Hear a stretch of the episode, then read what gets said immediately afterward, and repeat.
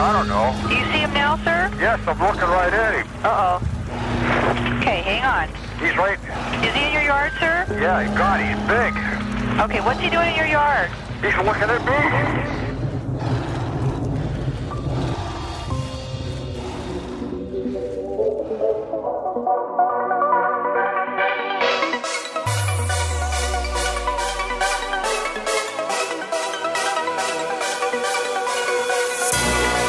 Somebody along the line said that the universe is not only stranger than you think, it's stranger than you can think. Uh, There's a statement I use: "If you're green, you grow. If you're ripe, you rot." So I like to stay green until I'm not here anymore. Just keep learning because that's what it's all about.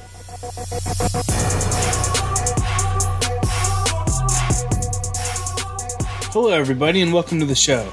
You're listening to Bigfoot in the Citizen Scientist podcast. I'm your host, Tyler, and I want to thank you for being here. If you've had an encounter or story you would like to share with me or this podcast, shoot me an email. My email address is sciencemeetsbigfoot at gmail.com, or you can call the voicemail line. That number is 641 715 3900, extension 448 449. Just make sure to leave your contact information so I know who I'm contacting and how to contact you back. I'm not very active on them, but you can always look up the Bigfoot in the Citizen Scientist podcast Facebook, Instagram, or Twitter pages. I will always be quick to answer messages, however, so either way, I look forward to hearing from you. On today's episode, I had the privilege to get member of the Forest Fleur podcast and Cliff Barackman's North American Bigfoot Center team member, Connor Anderson, on. He has some interesting stories and some valuable information, so I hope you enjoyed the episode. Alright, let's get into it.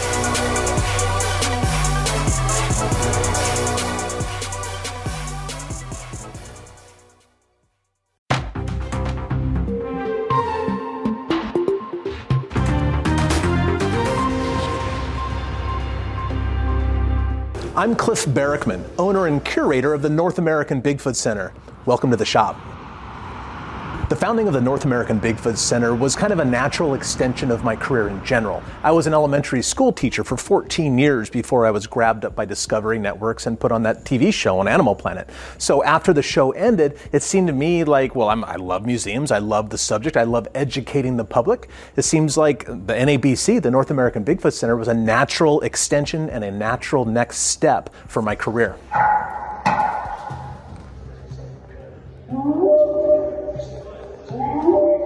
One of the cool things about having a locally oriented museum here in Boring, Oregon is that we get people in the shop every single week who have claimed to see Sasquatches. And since Bigfoots are in fact real animals, most of them probably have.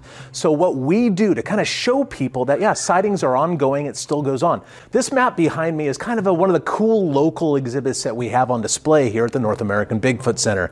You see, uh, skeptics who really have a lot of explaining to do and don't know the subject very well, they often come to me and say, well, how come people don't see them more? Well, how come they're not aware of the sightings that happen around locally? It might be a better question. And that's what we have on the board behind me. You see, here at the North American Bigfoot Center, we probably get between three and five sighting reports a week. Now, those aren't like those aren't sightings that happened yesterday. A lot of them happened in like back in 85 or in 97, I saw this. But we get a lot of stories here in the NABC. So when someone does share a very compelling story, and either uh, Connor, Melissa, or I, the three people who work here, believe them, we invite them to put a pin on the board.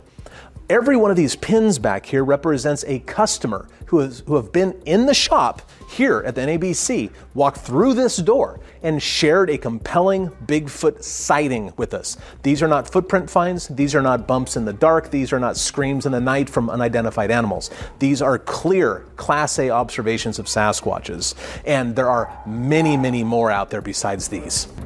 It's hard to kind of narrow down the top five questions people have asked me about Bigfoot, but some kind of do stand out. Um, the, the skeptics usually say, like, how come people don't see them more? So, well, how come you're not aware of them? Is, is a real question. One, uh, being on Finding Bigfoot on Animal Planet for nine years, a lot of people come in and say, Have you found them yet? Well, define find for me, and we can get to the bottom of that question. Another real common question is where are the bones? If Bigfoots are real, where are the bones? Well, if you know about ecology in the forest and how they recycle things, that's a pretty easy question to answer, and we have a whole display in the back room addressing that. I think probably another real common question is like, uh, how'd you get into this? Um, and of course, my answer is I've always been a little weird, but interested in science. And I guess the last thing um, that I guess people ask me is, uh, does Ranae believe yet? And I said, I don't know, you got to ask her. Ranae is, of course, my colleague on Finding Bigfoot. She is the skeptical scientist uh, on the show. She doesn't think Bigfoots are real, but she tagged along with us anyway. Good sport.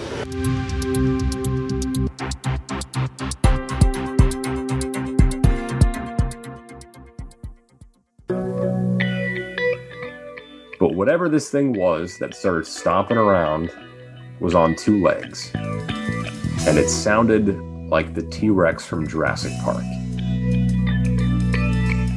If there's one thing I could tell everybody who wants to do this, is just do it. You don't have to wait to go bigfooting until you've got the right technology or the right equipment or the right gear. Uh, let's have uh, you tell uh, everyone a little bit about yourself uh, and what got you interested in the subject. Sure. So uh, I I've been interested in this for as long as I have been interested in anything. Uh, the, the idea of there being some sort of large monster up in the woods that, that's that's a cool thing, right? And so I've always been interested in that. And uh, I started taking it actually seriously when I was probably I don't know seven or eight, give or take a little bit.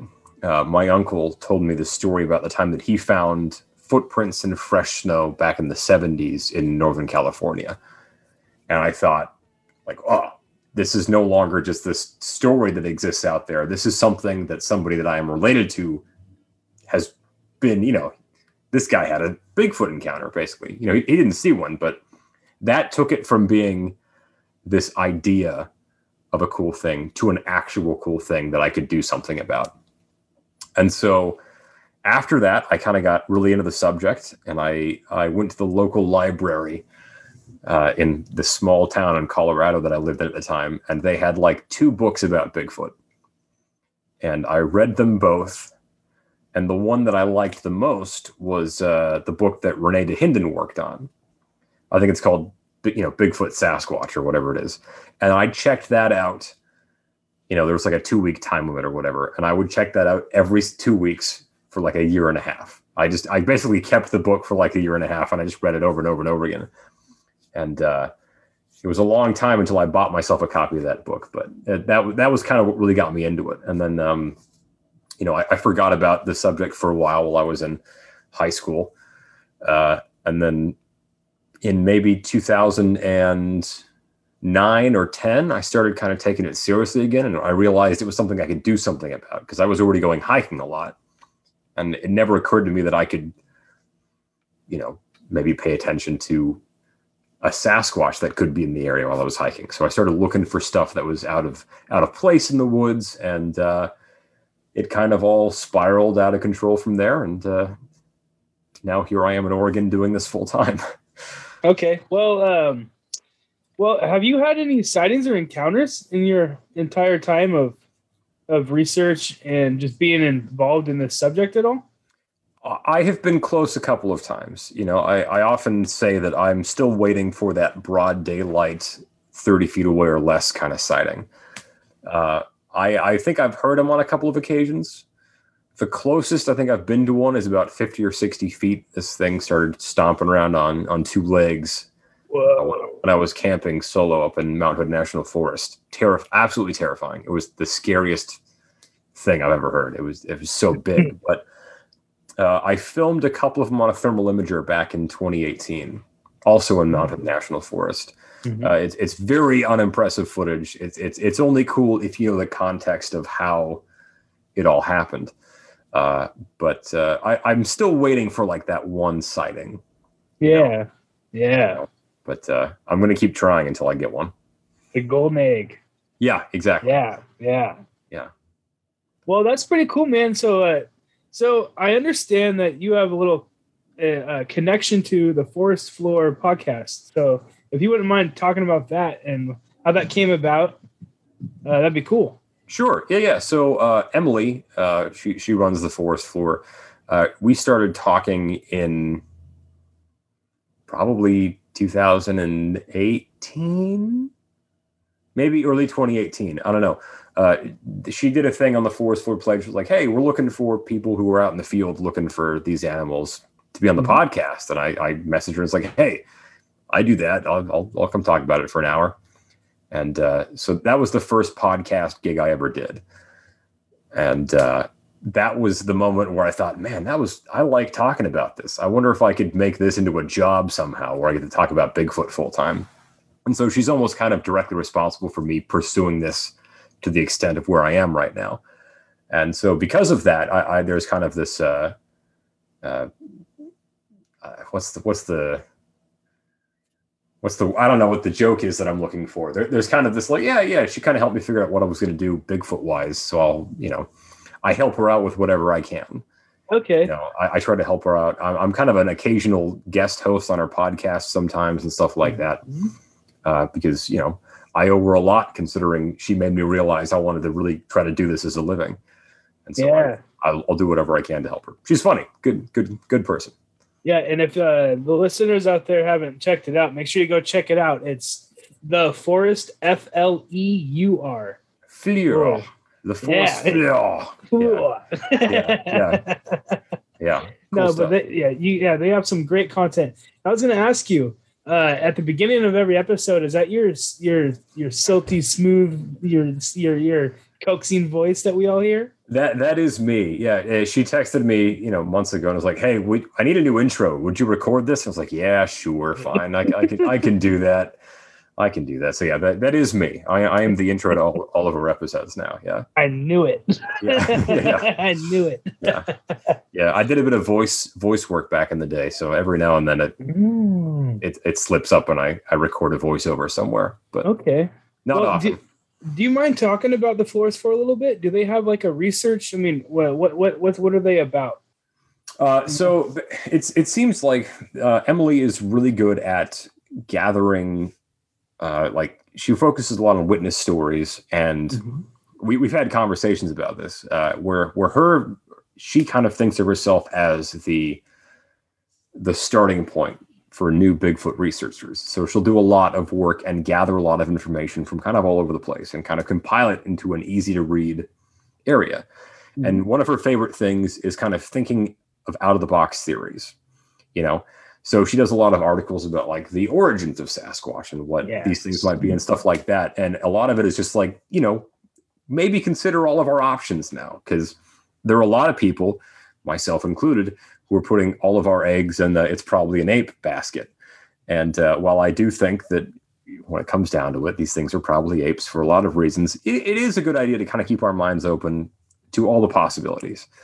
Uh, that being said, these things are definitely apes, but uh, she kind of takes a she takes a standpoint of of making everyone aware of all the possibilities of what these things could be, and kind of a an out of the box approach to it, which which I think we need. Uh, and she's also one of the most dedicated and enthusiastic researchers of the subject I've ever met, because a lot of us are are old are old boring guys who are like, ah, I'm never going to see one, but she is just Yeah. so excited about the whole thing. It, it's really a breath of fresh air in the uh, Yes. in the bigfooting world. Yeah, yeah. I really, I really pull that from uh, listening to her talk, and you know, and her, uh, um, for episodes and stuff. And to the listeners out there, if you uh, go on and uh, they have a few, quite a few episodes with Connor, and Connor and Emily kind of have like a standing uh, rivalry joke about she thinks they're interdimensional, or no, she thinks they're pe- they're they're they're people. She she thinks they're human, yeah, which yeah. is incorrect, but that's okay. yeah, So, yeah. Every, every now and then I'll, I'll get a phone call from her about some like brilliant idea she's had about the Bigfoot thing. It's like, yep, you're. This is great. Just do it. Go, go for it. Go for it. Uh, It's really entertaining.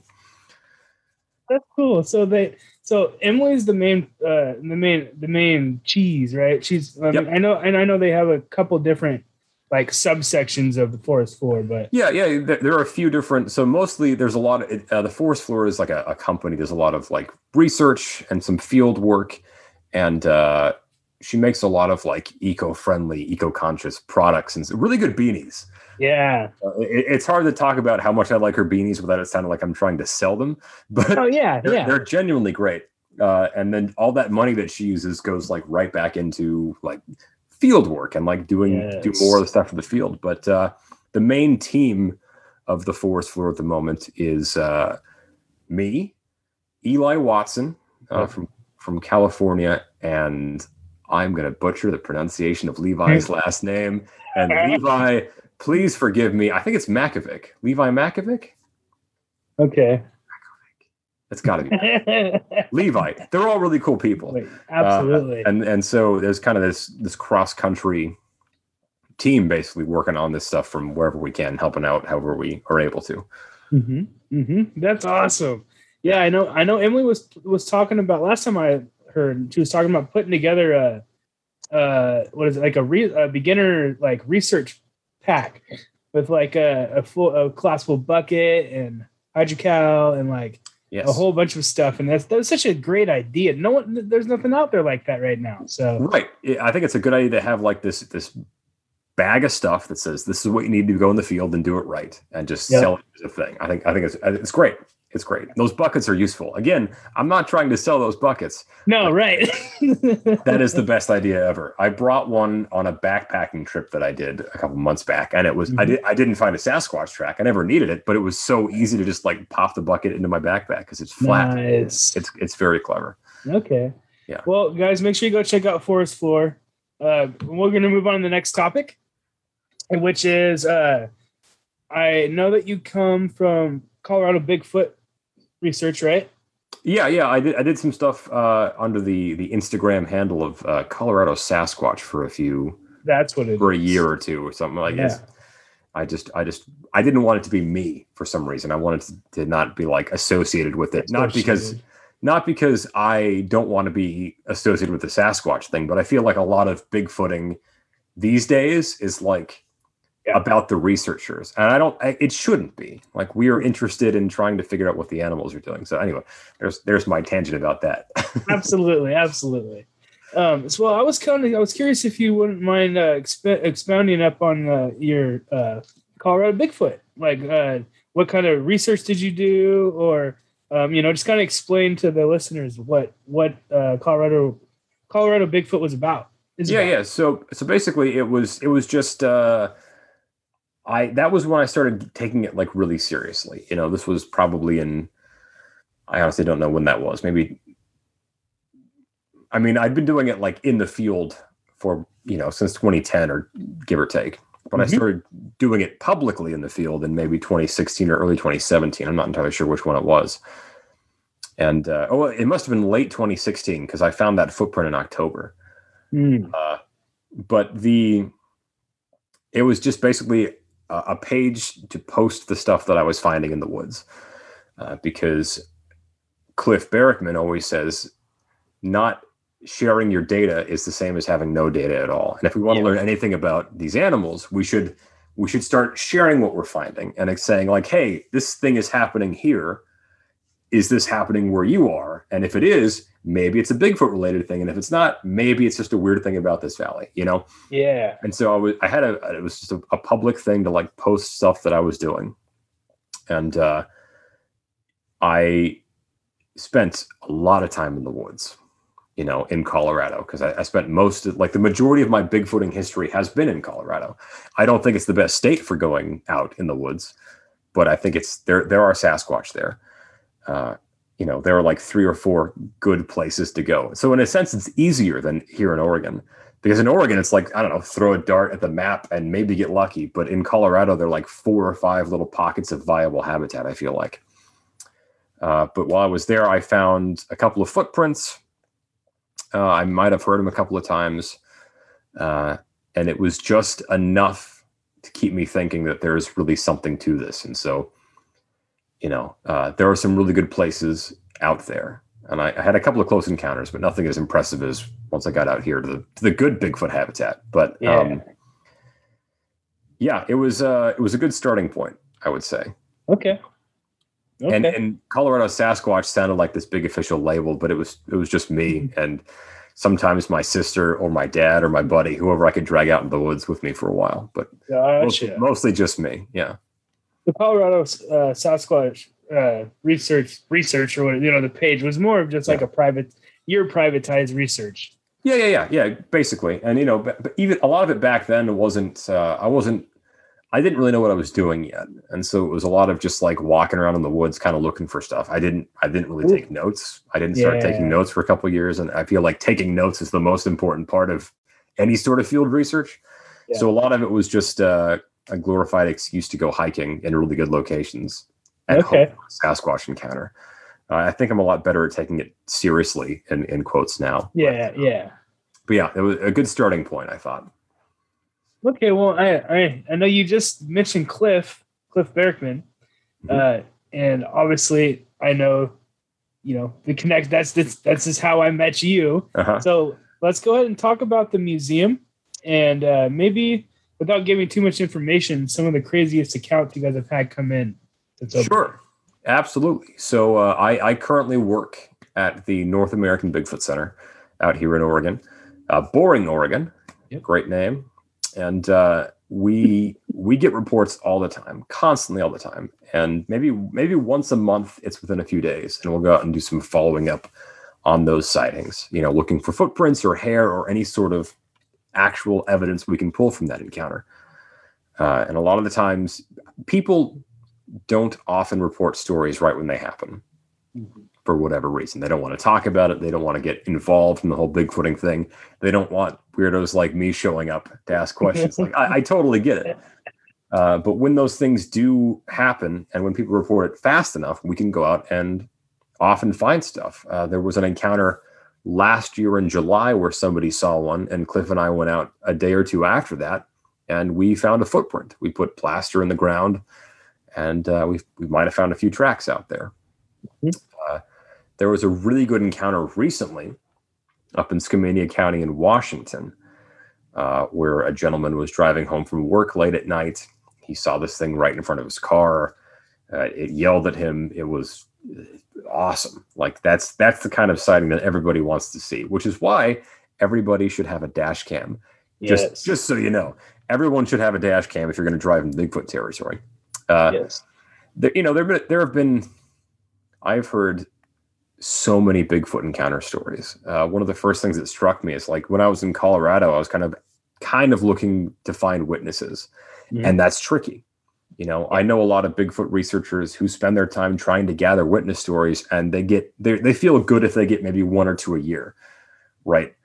And it's just like these people just walk into the shop and start talking about it. It, it, it goes to show, I think, more than anything, the the environment out here, uh, just in the culture, it's so much a part of everyday life for a lot of these people that it's not that big of a deal to talk about Sasquatch. And so, right.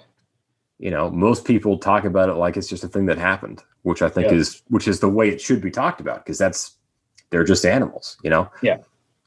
I don't know. I, I think it's really a really fascinating thing to look at how witnesses approach the subject, depending on where they are. Mm-hmm. It, it tells it tells you a lot about people. Well, you know, uh, I was I was just talking about this exact thing uh, a few episodes ago with someone about uh, you know, if you go to Missouri and you walk up to some stranger in a restaurant or a bar mm-hmm. or wherever, and you start talking about Bigfoot, you're you're gonna everyone's gonna look at you like you just come out coming out of a mental institute or something. Right. You know, uh, it, you, over in the Pacific Northwest, all, all you know, all the way you know lower forty eight. It, it's for the most part, it's pretty much accepted, and I'm and I've often wondered if that's just because there's so much more sightings, um, and the the culpability of the you know the the possibility of of Sasquatch existing is more feasible because so many different people within the Pacific Northwest have Mhm. had encounters or claim to have had encounters. You know, um, so I don't know. It's it's it's definitely one of those interesting things. You know, you go you fly five hours east what you know wherever, uh, and it's completely it's night and day. It's crazy, man. It's Yeah. Yeah, absolutely. Like it, it really depends on. I think a lot of it has to do with the culture that you grow up in. You know, if you grow up in uh, upstate New York, maybe maybe you hear about Sasquatch encounters every now and then. You know, back in the '70s, all the Whitehall stuff. Yep. But you, you don't think of it as like a, an actual ongoing thing. You know, and but if you grow up out here, you know, Bigfoot is such a part of everyday life in the sense that maybe you don't see one every day, but you know, you, Bigfoots in all the gas stations and on stickers. It's like all over the place. And so you kind of grow up knowing that these things are out there, whether or not you take it too seriously. So if you do see one, a lot of the time it's not as world changing as it would have been if you had no idea these things exist. Like if you grew up in the middle of Nebraska, you never think about a Sasquatch, and then suddenly there's this giant ape thing. Like you- you're not going to know what to do with that. You know, so just knowing about the concept of Bigfoot, I think, makes it easier to accept their existence if somebody sees one out here. hmm You know, Okay. Okay. Well, uh, let's. Uh, I want to cover a little bit more uh, on the uh, on the museum. So um, I know you guys have a membership program going, um, and everyone who's listening to this, uh, if you go to North American Bigfoot Center.com, is that their website? Yep. Uh, you can go to North American Bigfoot Center.com and check out their website. Uh, you can purchase uh, a membership and get whole like you get included in on, everything we're talking about. You can get updates and all that stuff. So uh, you want to talk? You want to talk to the audience? Just just list a couple things about uh, what's in the back. yeah, Give some yeah, examples. Yeah, sure. So in the actual museum, um, we have tons of stuff, like too many things to realistically list in one podcast episode. But uh, there are, you know, we've got a little bit of history of the subject. We've got dozens of footprint casts. We have actual videos of Sasquatch encounters, uh, some of which aren't public at all, like they're available only at the museum. Uh, you know, we've got photographs. Let's see, footprint Yeah. cast photographs, videos, history, a lot of like cool old finding Bigfoot stuff. We've got Yeah. we've got we've got some things that are not really on display, but just hidden in the exhibit hall. Like we've got uh, an old uh, de Dahinden stand-up ad for the old beer company that he worked for. It's signed Yeah. by him. We've got like all sorts of like fun little hidden things back there. Uh, if you're interested in the subject at all, even if you don't believe in these animals, it's worth coming in because there's more evidence for their existence than most people realize. Yep. And seeing it all kind of in one place makes you think, oh, yeah, something's going on here. going on. Yeah, Yeah. absolutely. Yeah, and uh, I know uh, you and Cliff do a good job. I know you guys do a little breakdown, uh, the video breakdown for certain subjects, uh, topics. Uh, Connor Connor is really good. Does uh, video editing and all that stuff, and everyone knows Cliff from Finding Bigfoot. He's got that TV personality, so they're they're well worth it and they're extremely informative. So uh, yeah, go if you. Uh, what's the subject? Uh, I know it was uh, a local uh, research. Um, it was a film study, right? It was a the the Clackamas River. Um, the Clackamas River photograph. Yeah, yeah. There, There's a, there's a whole. There is some. Sometimes there's a video in the back in the theater about a photograph off the Clackamas River. Right now, we're doing uh, the deep dive on the Patterson film casts from Yep. the site. Uh, but yeah, we have we kind of rotate films out in the theater every couple of months. Ne- we're going to put the uh, the whole encounter video about the guy who saw one in Skamania County. That's going to go in there in the next couple of weeks. We're going to put that in for a month or two. Uh, yeah, it, it's always it's always being updated. It's always expanding. We're actually working on this huge expansion right now. We're going to put about a dozen, 12, 15, 16 new displays in the back. It's it's I'm not going to tell you what we're going to put in there because we might change our minds, but it's going to be awesome. We've got a million ideas, and it's going to be really very, very cool to see the new stuff in there too. Yeah, yeah, and Yeah. Every, everyone listening, don't. I'd rather you not tell them because I need them to just come in and check it out. yeah, it, it's it's worth coming in to look at. You know, it costs like what eight bucks to get in the back or whatever, and it's, it's you can spend hours back there. There's so much It's- cool stuff. There really is. Uh, every single time I, which very often you guys see me, every single time I come out of that back, my back is killing me. So from standing around so much, right, just just reading everything. Yeah, just reading everything. And yeah, yeah. Some days I get to work early and I just like walk around the back and think I've never noticed that before. Why have I not read this yet? I've worked here for a year. How did I not see that? Yeah, it's it's, it's, it's awesome. Man. Well, okay. Well, um, out of all your years of research, what's the most unexplainable thing you found? If you can, if you can think of anything. Uh, well, uh, the most unexplainable thing that I found.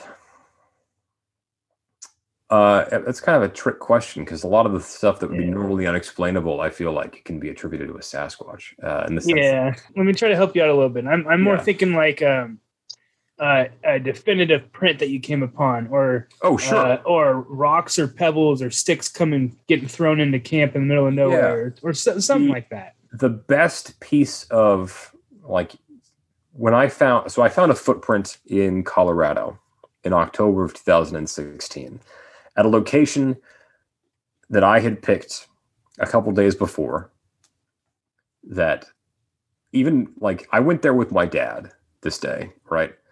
Even he wasn't exactly sure where we are going to be going on that day. Like he knew where to drive to, and like, yeah, we're going to go here, we're going to go up the hill. Nobody knew I was going there. Nobody knew anybody was going to be there. I got, I found the print at like 9:30, and it was fresh. It had rained a bit the night before, and this thing was pressed in the soft earth. So, if somebody had faked that footprint, they would have known where I was going to go off trail, when to put it down, um, and they would have had to put it there that morning. And that the amount of they would have had tos, like there are so many things that would have had to gone just perfectly for somebody to have faked a put from like faked a footprint right there. That it makes more sense that just a big animal was walking up the hill and I happened upon it as opposed to somebody was intentionally trying to hoax that. And when I found that, I was like, oh, there's, you know, I believed in them before then, but that was like a whole, oh yeah, this might be an actual serious thing. There might be a Sasquatch in this valley right now. Obviously, I'm gonna go up the hill. Like that, that was the that was the first big that was the first big thing that really impressed me. You know, okay. Okay. and Does, uh, it, does anything else stick out in your mind? Or if you weren't done expounding on that one, finish that. I cut you I mean, off. No, I mean the, the rest of that morning was really interesting, but uh, not the the big the biggest thing was uh, last July. I had just moved out here. I went camping solo at a place uh, we call the Blueberry Bog. Okay. And at this point, you know, I had committed to working full time at a Bigfoot museum. I'd spent a lot of nights in the woods. Like I, I was fairly confident these things were real. But I'd never really heard one moving around in the woods. And to be fair, I don't know for sure that's what it was because I never saw it. But whatever this thing was that started stomping around was on two legs. And it sounded like the T-Rex from Jurassic Park. Like it was it was massive. It was the biggest thing. And it came out of nowhere. Like I was sitting in camp just kind of killing time, waiting for it to get dark. Mhm. And this thing started walking around just after dusk. And suddenly it went from being totally quiet out there to hearing branches and leaves moving just across the road from me to hearing some sticks breaking to this thing stomping up and down, just up and down the hill from 50 feet from where I was. And my first thought was, oh, it's a deer. And then, oh, it's a bear. And then it was like, oh, bleep. This is, this might be what I'm here for Yeah. and it was just i i cannot i don't know what goes through people's minds when they see one because that hearing one walk around alone was like this weird terrifying world shift of oh yeah all those stories are true. This is this is a real thing, and so I don't. It was man, that was awesome. That was such a terrifying and incredible moment, and I cannot wait to get that close to one again.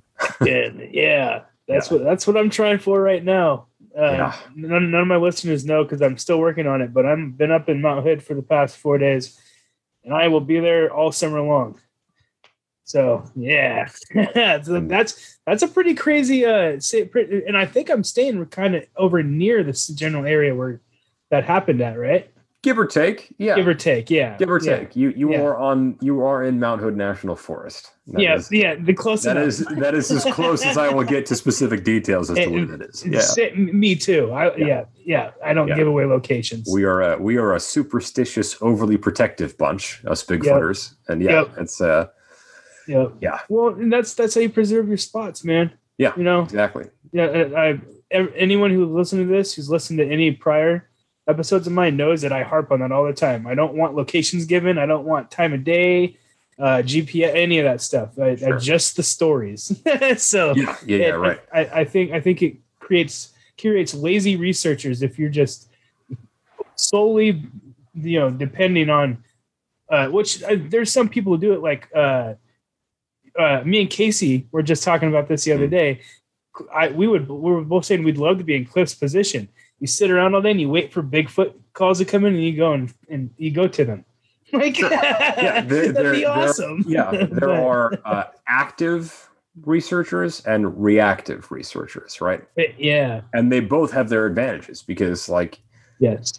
and and also at the same time there are people who are doing actual field work and there are people who are collecting stories and compiling data and there's there's a place for every single one of these aspects to the subject and we need we need to all work together a little bit better if i'm being, if i'm being entirely honest there's a lot of uh uh you know being overly protective and not sharing information with each other and there's stuff Mhm. that i'm sure that people in Oklahoma know about that might be useful where I'm working, and probably Right. vice versa. And so I understand being cautious and being careful about letting your stuff, you know, go public until you know what's going on for real. But I think there's a certain amount of sharing that we should all be working on just to help everyone else out. Because when it comes down to it, we're just a bunch of guys, like a bunch of people running around in the woods looking for something that shouldn't exist. We should probably Yeah. be a little a little more casual about talking to each other about it. You know, Uh, no, absolutely. Well, and it's you know, I, I agree. Um, it's uh like the spot I'm at right now. It's off of a it's it's off of a dirt road, which is off of a paved road, Hmm. but it's still like off of the main paved road up on Mount Hood, which people go up all weekend. So this uh, one spot I found a, pretty pe- uh, peculiar uh, track. It looks like a footprint, but there's too much activity for me to be like that's not a person right? you know and so like just little things like that like that's that's why i'm weird about giving people my locations but if it's verified and you're letting researchers verified researchers know Mhm. that's a whole nother aspect for me yeah Absolutely, absolutely, yeah, It- yeah. There are spots I'll never tell anybody about. yeah exactly I'll tell you what goes on there, but I'm not going to tell you where it is, just in Yep. case somebody gets a funny idea and decides to go try to like put some fake tracks down someday. yeah or You know, or like- even you know uh, even uh, even that because i'm not that seasoned at track finding i you know Mm-hmm. uh, i'm still fairly new in the field when it comes to looking at tracks and stuff um and so it's a little harder for me and i feel like a lot of other uh um you know beginning research field researchers to distinguish uh a footprint on an incline from a shoe print from a bear print from you know Right. you have to uh, cliff's really been teaching me about looking for you know uh, if it was if it was water there the water would be, be bringing stuff into the Mhm. footprint you look for little cracks and crevices maybe there's a little water drain to where it just pools up right there and drains down into the ground somewhere Yeah. there's so many little things to, that if you don't know what you're doing you totally not even think about it you're like oh that's a bigfoot cat you know Right. and in reality it's two little pools of water with a with a little dam in the middle you know Yeah. exactly. Yeah. But on that on that same token, I, I think it's really good that people are looking for anything that's vaguely Bigfoot footprint shaped. Like I see a lot of photographs that are just that are just water erosion or that are holes in the ground. Yeah. But I would rather look at a thousand holes in the ground than miss an actual Bigfoot track. So I love that people are paying attention more now. It seems like, Absolutely. and I think and- that's that's good. And it's like I started doing. Uh, and it's if you have it, you know, if you have it, it's perfect and it's good practice. But uh, like Cliff was always saying, when in doubt, cast it. Or and I kind of when in doubt, cast it out, get it done. Yep. Uh, if if you have any inkling of I don't know, that could be just cast it. Yeah. Yeah. Pla- plaster's cheap, and the practice is worth it, even if it's nothing. Yep, You know, exactly. it- it's a good idea to always cast anything that you think is interesting because. yes. Again, if it's not a big footprint, cool. You've practiced pouring plaster in the ground. Because Mhm. the last thing you want to do is mess up a Bigfoot track because you don't know how to pour plaster. You know, I know a couple of people who have made that mistake. And that's fine. It, I've done that. I've messed stuff up like it before. Like it happens. Uh, you know, the, the first Bigfoot track I ever saw, the one in Colorado, I didn't put plaster in that. I took a picture of it next to my foot. I had a tape measure in my pocket, but I was too excited to get the tape measure out. Like you, you know, you make mistakes when you get excited about stuff, but Yep.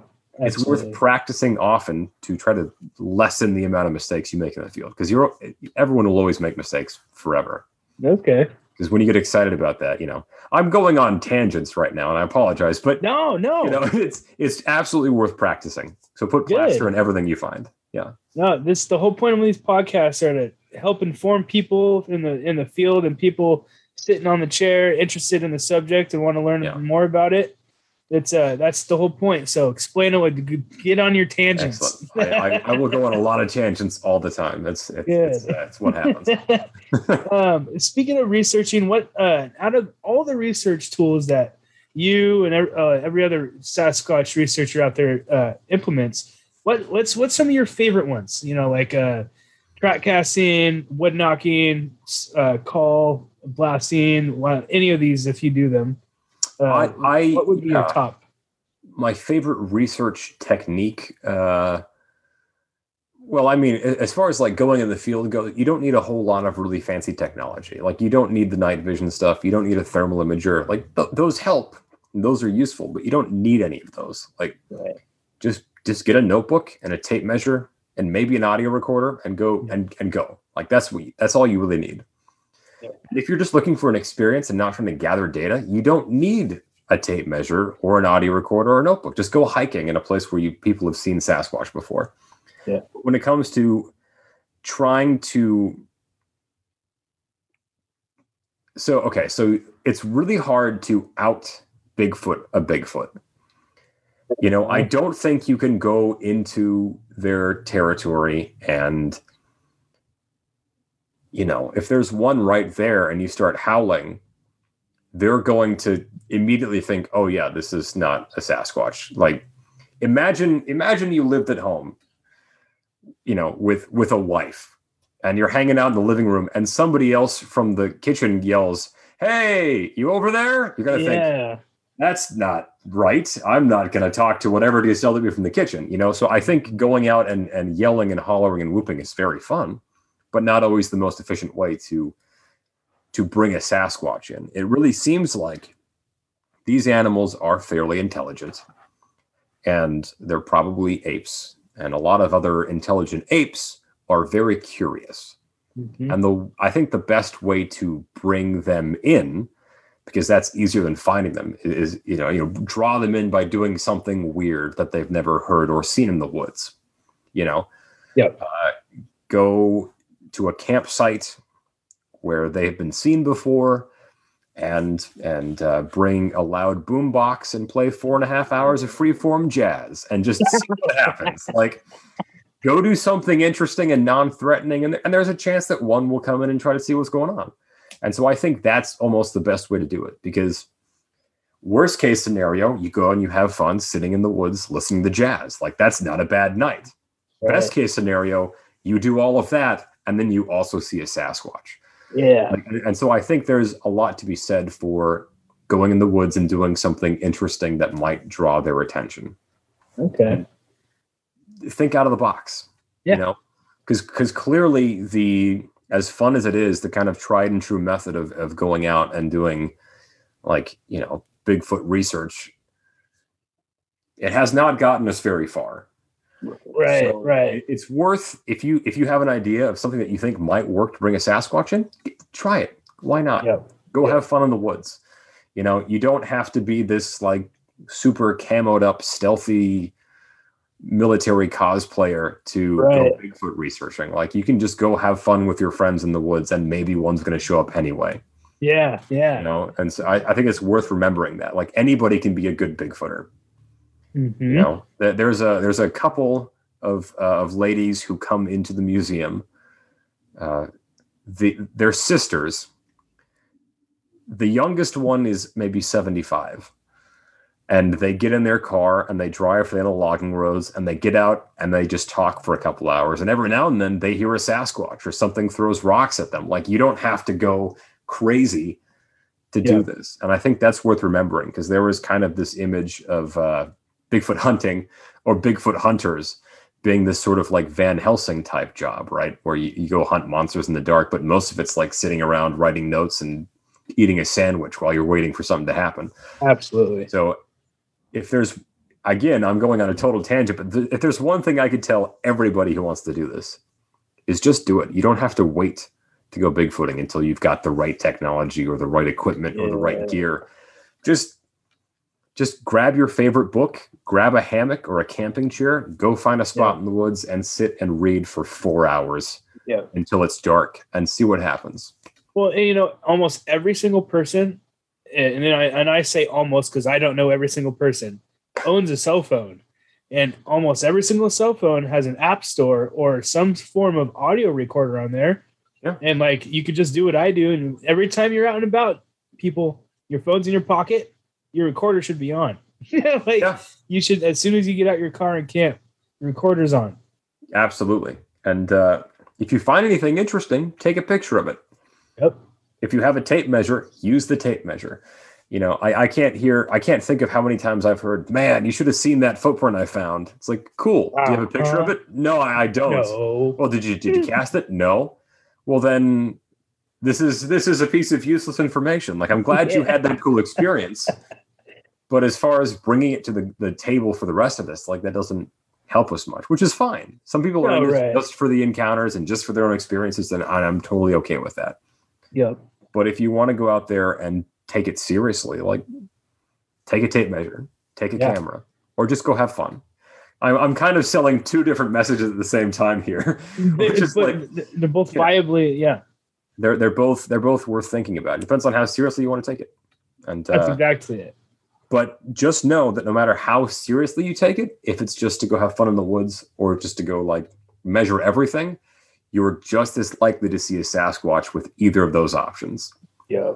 because you can do whatever you want to do to bring one in. But if there's not one in the valley, you're not going to see a Sasquatch. Right. Right. So Well, you know, it's you mean you brought up a good point about uh, you know, kind of imitating their calls, and they're kind of like, "Oh, that dumb human," you know, Yeah. like Yeah. that's that's not that's not us. Like, Right. right. You know, I, I think you can trick them sometimes. You know, like wood knocks. I think it's way easier to fool them with wood knocks than it is with vocalizations. Mhm. and, and vocalizations will work if they're far enough away to only hear part of it right? I think i think that makes sense. Yeah, but you know imagine imagine being in the woods and looking over and seeing a bear and the bear looks at you and goes hi i'm also human. You're gonna yeah, think hey that's that's weird. I should leave. You know so I Yep. you got to approach that the right way i think Yeah, well, no, and it, uh, what as soon as you said that, it dawned on me. Um, and my research, the my research spot that I'm at now, I've been learning, even just you know this few days, been learning a lot. Like I'm learning that I need to keep my mouth shut when I hear something. Like uh, the the other night, me and two other people distinctly heard apish whoops in the Pacific Northwest Mount Hood National Forest yeah and instead of getting my audio recorder out instantly and because i was just we had just laid down to go to bed hmm i was in my tent and they were in theirs and uh, instead of getting my audio recorder out and just being quiet and letting it go what did i do Whoop! right back i see as loud as i could do it and it just stopped Yeah. it got it got silent for the rest of the night Yeah, uh, I think there there is some evidence to show that once they figure out that you're onto them, Yeah. they stop. Right. Yeah. Uh, and that, but that's even a tricky thing to do without whooping back. Like when you hear something in the woods that sounds like a Bigfoot, your first reaction is to go, "Oh, there's! Did you hear that? There's a there, was, that was one." Ah." But Yeah. meanwhile, you're talking over the one recording you have of a Sasquatch. So Absolutely. again, I I do that too. It's like when something cool happens, your reaction is to be, "Oh, I'm so excited! I'm going to talk about how cool that is," and it is really hard to think out of the moment hmm where you have to think nobody say anything just like everyone shut up while this thing keeps yelling Yeah. because it might not yell ever again and so that's it's always tricky at doing not getting excited about the one thing you're excited about is really yeah, difficult some days it's really hard. yeah And I found it. It was just that it was an instinct thing too. Mhm. It wasn't like you know. It was just like I heard it and I wanted to do a response back instantly, so I did it. And it was as soon as I it got silent, I was like, it that's it clicked. I was like, well, so I probably shouldn't have done that. Right. Like- that was a mistake. Yeah, Yeah. Uh, I, I, I'm, like last week, maybe maybe last week, uh, I was out with Cliff and uh, Keith and Nico, a couple of the guys that would go out with often, Mhm. and we split up into two teams, and our, our radios had died, so we couldn't talk back and forth, and we were out in the middle of nowhere at this place we call Easter Island. The fog had set in; it was all spooky and mysterious, and Yeah. Cliff started whooping. And every part of me was like, I need to whoop back to this. But I, I knew that if I didn't radio him back and say, hey, I'm whooping, in an hour and a half when we met up, we'd have to keep track of, let's see, I responded on the first and third time you whooped, but not the fifth or sixth. And it, it would, you know, so you have to kind of restrain yourself from just yelling into the woods sometimes, which is hard because it's very fun to go into the woods and just start yelling because Absolutely. it's, it's always, it's always a blast. Absolutely. Yeah. okay. Well, um, uh, what are your thoughts on infrasound? If you believe uh, in the possibility of Sasquatch having that capability, Yeah, I mean, I I don't put it past them. Um, a lot of other large mammals can use infrasound. You know, uh no primates that we know of can do this. It's not like a, a documented ape behavior, really, but they're big mammals. They've got big lungs. It wouldn't surprise me if they could do something on the infrasound scale, Mhm. uh, because people do often report these feelings that line up very well with what happens to humans when they are affected by infrasound Mhm. and so maybe maybe they can. I'm I'm very open to that possibility. Uh, I have had one occasion where I think I was hit by that. Um, it was bizarre. It was like uh, well, may, okay, I take that back. Maybe two occasions. Thinking about it, one was one was back in 2011. I was on a, a road trip, and we were camping on the Olympic Peninsula. I drove 35 minutes off the main road to find a spot in the middle of nowhere. I wasn't thinking about Sasquatch. I just wanted to go camping in the middle of nowhere. I mean, I was kind of thinking about Sasquatch, but like not actively right then. Right. And I was so excited to go out here and camp. And I, we found the spot out in the middle of the woods. And I got out of the car and I was looking around. I was like, this is where I'm going to camp. This is going to be great. And then immediately I thought, I shouldn't be here. We should go. So I got back in the car and we drove away. And I didn't think about that for 10 years. Yeah. And then last year, I was talking with Cliff about infrasound, and he mentioned the time where he was in Bluff Creek and he was very excited about camping somewhere. And then suddenly he thought to himself, "Oh, I need to leave. I shouldn't be here right now." And I was like, "Oh, that's like that time that I had that thing," and that, that was kind of weird. But uh, Yeah. the one time that was even more bizarre than that was uh, the same night that I filmed the ones on the thermal imager. I was walking down this logging road in the dark which is a which is a thing that I just do for fun. So like I'm used to walking in the dark, like that doesn't scare me. But I, it was like I crossed this wall. Um, I was uh, there was uh, a girl named Ariel that I was walking out there with that night. We're kind of a big group of people, not big group of people, but we were in teams, and so I was with Ariel, and we hit this point, and I was like, "Oh, this is this is weird. Something's going on here." And she's like, "Yeah, this is a little bit spooky." And we kind of thought, "All right." You know, mountain lions can do like make you feel weird. So we're just gonna be like, be calm and like casually back out of the area. Yeah. And then we hit this certain point, and it was like somebody turned off a light switch, and it was like, oh, I feel fine now. And it was it was just such a, a weird feeling to go from zero to a hundred and then right back to zero with like no no build up at all. It was like everything's Yeah. fine. I'm absolutely terrified. Back to everything's totally fine. Yeah. And, and Ariel mentioned that she felt like her lungs were vibrating at one point, which to me implies really low frequency sounds because you feel them more than you can hear them, and every it all it affects everyone a little bit differently. And so I kind of thought that's a little interesting. And there seemed to have been Sasquatch on that road that evening, so maybe, maybe they can use infrasound. You know, we're not going to know for sure for a while, but uh, right. I'm very open to the possibility of infrasound. Well, and you know my my my sighting encounter, how I mm-hmm. how I how I felt weird and stuff. Yeah. I'm I'm I'm 50-50 on that, man, cuz for a long time I I I thought I had been zapped and that I had saw the, an inter- an interdimensional thing move. But Right. after after you know deep diving into it and looking into it and and learning what kind of crazy stuff your mind can make you see in high tension situations, Yeah. Like I'm not fully sold on that end anymore. So uh, you know, Yeah, It's, I, I uh, think a lot of these like magical aspects to Sasquatch have very boring biological scientific explanations. Like the one that I Mm-hmm. ran into uh, up on Mount Hood, it, it, it I didn't hear it, and then suddenly it was there, and Yeah. then and then also suddenly it just stopped moving. So I like I totally understand why people think that these things can be magical, like they Right. can pop in and out of existence right? they're really stealthy.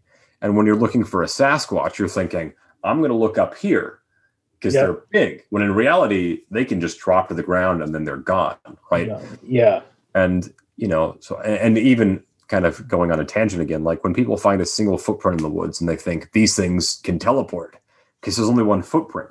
I think that says more about that person's tracking abilities than it does than the Sasquatch's magic abilities, right? Like yeah. they don't just pop in, leave a track, and disappear No, people are just very bad at tracking animals a lot of the time. Uh, yes, So I do think that a lot of their magical powers are very science based. We just are thinking about it the wrong way. hmm You know, yeah. I've heard a lot of people argue though. You know, like, well, what about those tracks that you find in the snow that go in the middle of a field and then they just dis, and they just and that's a good point.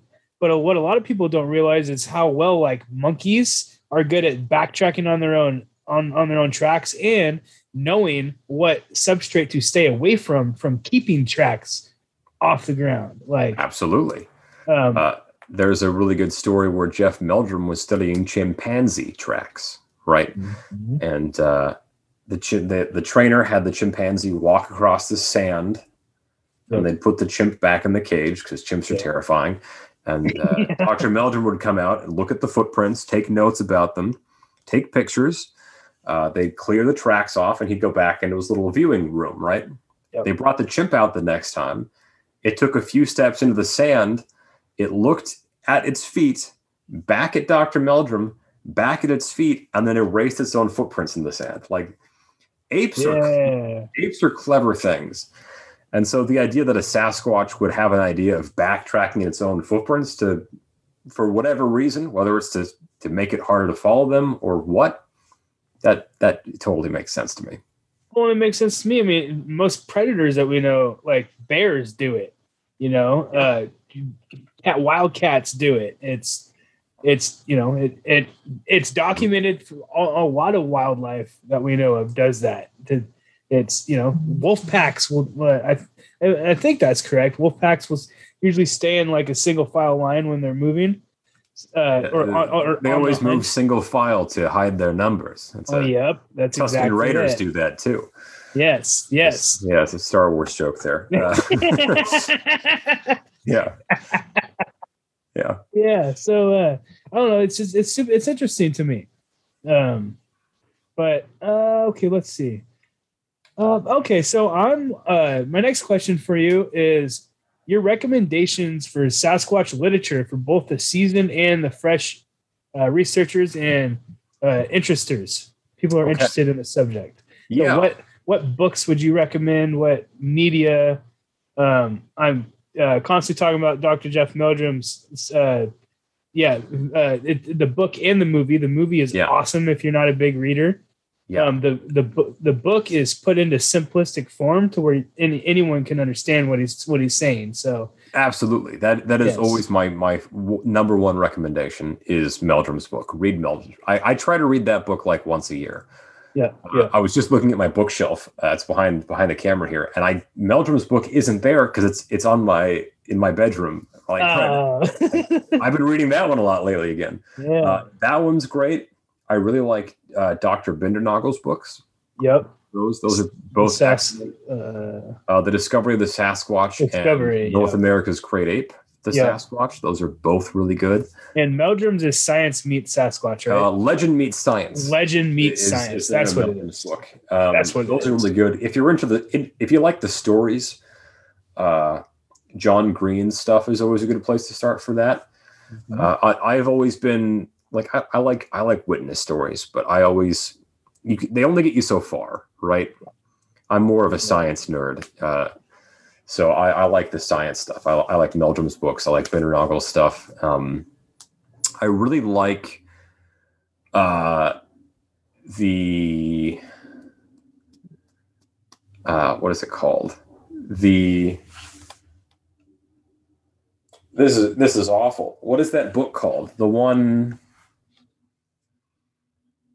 I was going to say you can cut this out, but it's also funny that I don't know what I'm talking about. It's uh, Giants, Cannibals, and Monsters. Mon- oh, Kathy uh, Strain's book. yeah, yeah. I'm looking yeah. at it. I just can't read the title from here. That one's really cool. I, I love the history in that book. Like, there's so much fun Okay. information in a lot of that. Uh, um, but if you had to pick one, I, I would go with Legend Meets Science. I'd go with Dr. Meldrum's book and start start there. Okay. Yeah. Okay. I would also entirely avoid YouTube, and I would also, Yes. for the most part, not watch any documentaries on TV because those are documentaries in big old air quotes. Uh, yeah. I, I would start with Meldrum's book. Okay. Unless you're in Oregon and you want to get really, really specific about a very small length of road in Mount Hood National Forest, in which case, Ah, read Joe Beelart's book, The Oregon Bigfoot Highway, which for is people who are looking at this on my uh on my YouTube channel, oh, it's gonna. it's it's going to Excellent. blur. There you go. That one, that one right there. That one's also very good. And actually, I was just told he's writing and progress in the pro, in progress of writing another one, Yes, number number two. two. So people I'm- keep your I eyes out for may that. or may not have talked him into doing that. So we'll. Oh. yeah, I was out with David from Clackamas Sasquatch Mhm. research, and uh, I didn't realize he like got to hang out with Joe and like sit down and eat dinner with him and all this other cool stuff. oh yeah, Joe's Joe's the best. Yeah. So, uh, yeah, I, I highly suggest that book.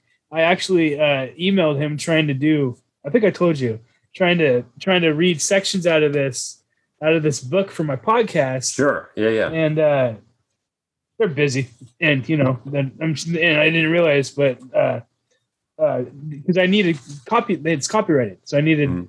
permission, Right. and I, I haven't heard anything back. So, so waiting on that. He's he's a busy guy. Yeah. Yeah, yeah, It happens. exactly, exactly. Yeah. Well, I know you talked about it earlier, but I was curious if you wouldn't uh, uh, wouldn't worry or uh, wouldn't mind expounding on it a little bit. What do you believe Sasquatch is? What What do you think Sasquatch is? Sure. Uh, so I am a in. Okay. Basic terms, they're living flesh and blood animals to start with. Obviously, you know. Yeah. I don't see any evidence that these things are necessarily paranormal in any way or supernatural. Uh, they're paranormal in the sense that they're they're above our idea of normal. Like they can run faster than we can, sure. Yeah. Uh, I think they're just probably big apes, right? I kind of tend to think that that's the easiest way to explain what they probably are. If you want to get technical, they're probably a form of relict hominid that split off between chimpanzees and Paranthropus on the like family tree, but like we're not going to know exactly where they fit into there for Right. pro- maybe ever, you know, until we have one and we can do the actual full genetics on the thing and figure out where they branched off from us. Uh, but I, I would say they are firmly. I mean, obviously they're apes because everything from gibbons to humans, those are all we're we're all apes, you know. Yeah. So I think they fall in that ape family somewhere. It's also calling them apes is a really good shorthand. Because when somebody comes in and they say like oh i don't understand how these things work. How could something like this exist? You just say oh they're like big gorillas. They're like apes. And they go oh Mhm. that makes sense. I understand where to put that in the folder you know? So i think calling them apes makes sense in that in that term as well. But I, I- i'm kind of sticking to that they're probably some sort of large bipedal primate Mhm. uh, in the ape family Okay. but i'm open to being wrong if anybody Yeah. can prove me wrong i would love to see that i, I just want to figure out what's going on with these things but right now all the evidence that i have seen and collected points to apes To be wrong means to learn something new. exactly there is Yep. no failure in this only only learning That's right. That's Yeah. right. Well, I wanted to thank you for coming on, Connor. I know it took up much of your time already. Oh, it's okay. it was great. Uh, it's always a blast talking with you, man. Yeah, anytime. Yeah. Um, so do you I know uh, the museum uh, that you guys take uh, encounter reports and sighting and sighting reports and stuff. Um, you guys only take local stuff or do you take I mean obviously you guys aren't gonna leave the shop midday to go drive to, you know, middle of Washington six hours away, but I mean, we may, might maybe you will. If, if there are Yeah. good enough tracks in the ground, yeah, we'll totally do that. Uh, we we focus on the local stuff because it's you know it's it's where we live. It's, it's kind of like there are there are Sasquatch in New York, right? But yeah, yes. but what are we going to do about that right now? We- We'll take Right. reports from New York. We know people who work New York that we can get Yeah. that information to. Uh, so we'll take reports from really anywhere in the country, but we're most interested in what's going on with the Sasquatch right here where we live. Mhm. And Okay. If you or any of your friends have a sighting report, let us know by stopping in at the NABC or sending us an email at North American Bigfoot Center at gmail.com. You beat me to my question. I love it. I love it. There you go. I'm very bad at plugging the museum, but whenever I can, I try to do that. Oh yeah, and uh, I know I've been talking about it for some some months now, and, and uh, I need to just bite the bullet and get it edited. And I took a, that little tiny GoPro video of the museum. I was going to do a little ex- Right. excerpt of it. Uh, you know, that. probably yeah. just probably some like thirty second minute long. You know, Sure. just a little clip Sure. of it. Um, not trying to give too much stuff away between the stuff that you kind of described and people Hmm. once it gets released have that I've heard heard this they can kind of link those you know pictures to what you were saying a little bit and and uh and if anything it'll be an incentive for them to to get into the shot so Well, yeah, you yeah. know. You know, we always encourage photography in there because, I mean, when it comes down to it, if you wanted to, you could see pictures of most of the footprint casts in the museum in Meldrum's book or in Bindernagel's book. yeah Seeing them in person is a is a whole different thing. it's a whole it's a whole different thing. yes you, you really get an idea of how the feet work when you see a footprint cast in person, as opposed to the one shot, you know, on page ninety-seven of Meldrum's book, yep yep or, or you know, whatever. I don't know what's on page ninety-seven of Meldrum's book. Right right right so so But, yeah. enter enter page number Yeah, exactly. yeah Yeah, yeah, yeah yeah. Seeing them in person is a whole different thing. So we always encourage photographs in there. Sweet. Yeah. Well, did you want to? Uh, did you have anything else you wanted to to to plug to talk about? To, Not, uh, not really. I mean, you know, uh, I, I'm a big fan of uh, the museum, and if, if I didn't work there, I would visit there all the time. Yeah. So I think you know, I always tell people to go check it out, not as an employee trying to sell them on spending money there. Like, Mhm. who cares? The information there alone, it- it's so cool. This is like Yeah. one Bigfoot nerd to another. Go check out the museum. It's a thousand Yeah. percent worth it. Absolutely. If you do stop in, uh, you know, say hi. Say hi to me. I mean, I know you like I, yep. Yep. the, ge- the general audience. You, if you if you come in, Yes. say hi to me. I'll, I'll be there. yes. Yeah. Yeah. Make sure make sure you let Connor know that I sent you. Yeah, yeah. yeah please do. I'll, I'll, I'll charge you double. That's right. so uh, I realized I skipped over a question Yeah, before we let's hear wrap this up. Let's hear it. How did how did you land the job with Mr. Cliff? How, Uh, how, did- how did you get that job? He so we had uh, spent some time in the woods together before then. I went on a couple expeditions with him out here in oregon. Uh, we got along pretty well kind of right off the bat. Uh, turns out we have a lot more in common than just bigfoot. We're both nerds. Uh, we're both jazz musicians. We both play d&d we're big fans of star wars. So we got along really well. Yeah. and uh, you know a couple of years went by and we were talking one day I, I don't remember exactly how it happened to be honest with you but the gist of it was he realized he couldn't just hire some kid from you know downtown Sandy to run the shop.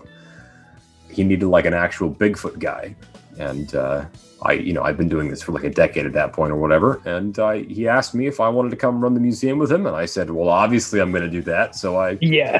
I, I packed up everything and uh, all everything in the universe kind of lined up and i had an opportunity to, to basically pick up my entire life and move across the country and so i did that and uh, it was the best decision i've ever made Man, that's so cool. Yeah, I'm so yeah. I'm so jealous. I, I got lucky i had a good opportunity and i got lucky that's that's all it is you know Sorry, everybody, if you can hear that, my dog's barking in the background. how, how dare you I know. well, Connor, I wanted to thank you for coming on, buddy. It was uh, finally what is it like? Almost half a year later, we've t- been talking about this. Yeah, Like, man, anytime like, like i said it's always enjoyable to talk to you man and uh, any, anytime let me know I'll, I'll come hang out Sweet, absolutely. Well, thanks for coming on again, Connor. And people, make sure you go to North American Bigfoot Uh-huh. and uh, check out just check out their website. Uh, uh, subscribe and check out Forest Floor Fleur. Fleur. Fleur. F L E F L E U R, not Like F L O O R. Yep, Yeah. that's right. Yeah, Yeah. like flour yeah and uh, they've got great content, and you can listen to Connor's soothing voice in the beginning of every episode. oh yeah. oh yeah. well, buddy, uh, thank you for coming on again for the thirtieth time. And, you're, uh, you're- you're still welcome. All right, brother. Well, en- enjoy your night. you too, man. I'll talk to you later. Right, Thanks buddy. again.